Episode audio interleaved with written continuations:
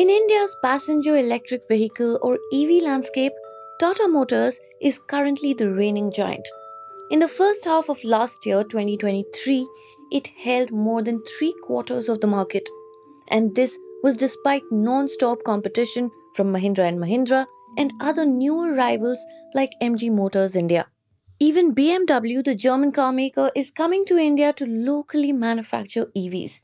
But right now, you could say that Tata Motors is clearly taking the lead in electrifying the personal transport space in India. Its revenue for FY 2023 stood at almost $8 billion. And now, Tata Passenger Electric Mobility Limited or TPEML, which is the subsidiary behind popular models like Nexon and Tiago, is prepping for a potential IPO in the next year or so. It wants to raise up to $2 billion. Tata's EV arm is clearly growing rapidly and it has a very well defined target right in front of it, which is to win the booming retail car market of India. In fact, the most popular EV in India right now is Nexon. It is an electric SUV by Tata, and since its debut in 2020, it has sold over 50,000 units. Now, behind all this success and growth so far is undeniably a catalyst and the name of the catalyst is Express T EV.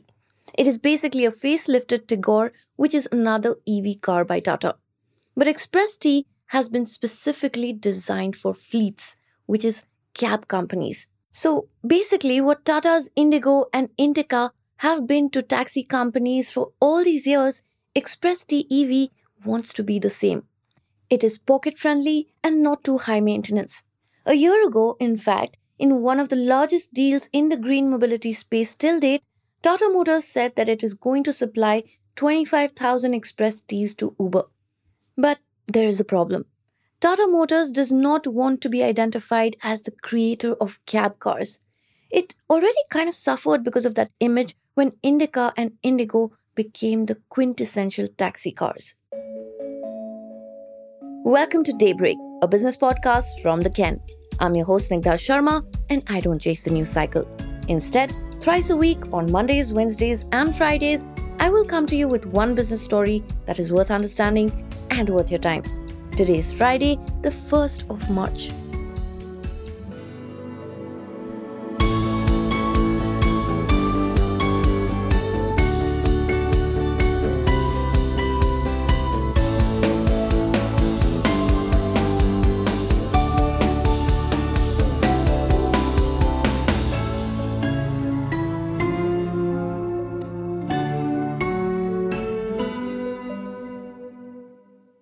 Not long after their launch, Tata Motors hatchback Indica and the entry level sedan Indigo were all over the Indian roads and they were primarily recognized as cab cars.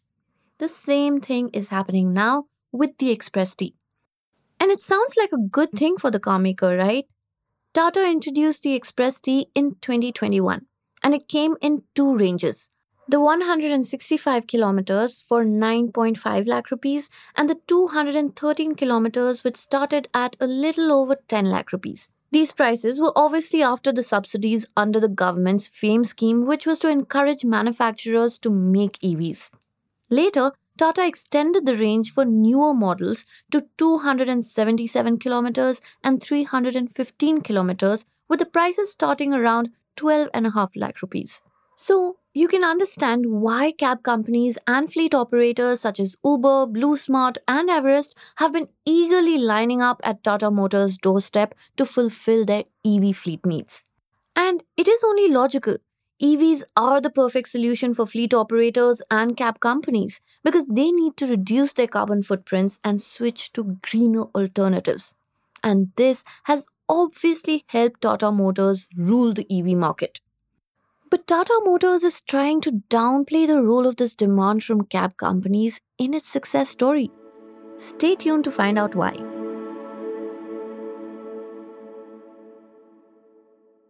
To understand why Tata Motors does not want its EVs to be associated with the cab car image, we have to go back 15 years.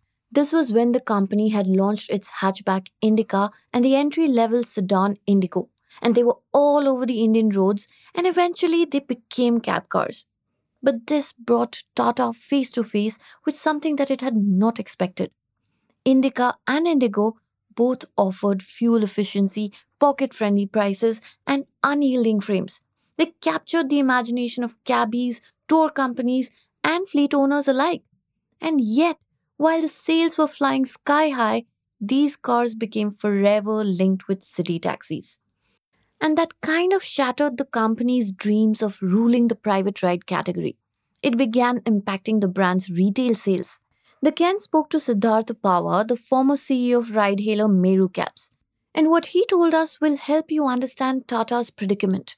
He said, and I'm quoting, no car manufacturer wants their brand to get associated with taxis, even though that business is important as it engages and helps generate operating efficiency in the assembly line. But the margins are not the best and it devalues the brand globally. End quote. But the truth is the truth and it cannot be denied. Tata Motors is the only credible car maker that can deliver EVs at the scale at which cab companies and fleet manufacturers need. The Ken reporter Sashwata Kundu Chaudhary spoke to Puneet Goyal, the co founder of BluSmart Mobility, which is an electric cab service company. And he made a very pertinent point. He said that Tata Motors can deliver up to 1200 cars a month and for the kind of pace of growth that his company needs, in order to hit 10,000 cabs by the end of this calendar year, he needs a company that can deliver at that scale. BluSmart has signed deals with Tata Motors for a total of 13,500 cars. In fact, Goyal told us that Tata Motors cars make up 97% of BluSmart's all electric fleet. Now, obviously, the car maker is benefiting from all of this. But for Tata, it is a bit of a once bitten, twice shy kind of a situation after what happened with Indica and Indigo. But it has a golden ticket coming up next.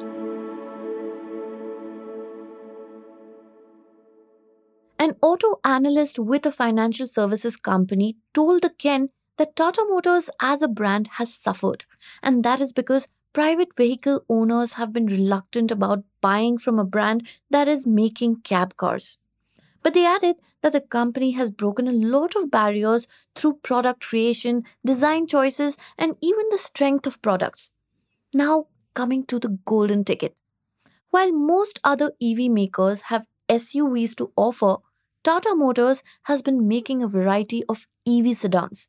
And affordable sedans have been seen to outperform premium SUVs in the fleet segment, especially for intercity travel in cities such as Bangalore for the last 20 years or so.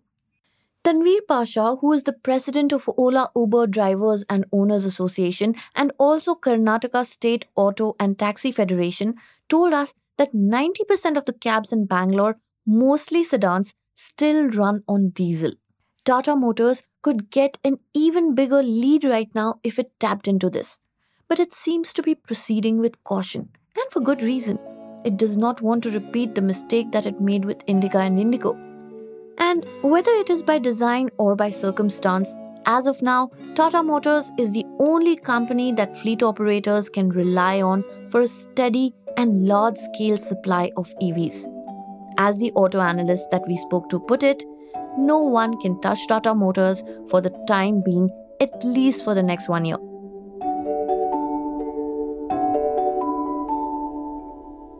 Daybreak is produced from the newsroom of the Ken, India's first subscriber focused business news platform. What you're listening to is just a small sample of our subscriber only offerings. A full subscription unlocks daily long form feature stories, newsletters, subscriber only apps, and podcast extras. Head to theken.com and click on the red subscribe button on the top of the website. I am Snigdha Sharma, your host, and today's episode was edited by my colleague Rajiv CN.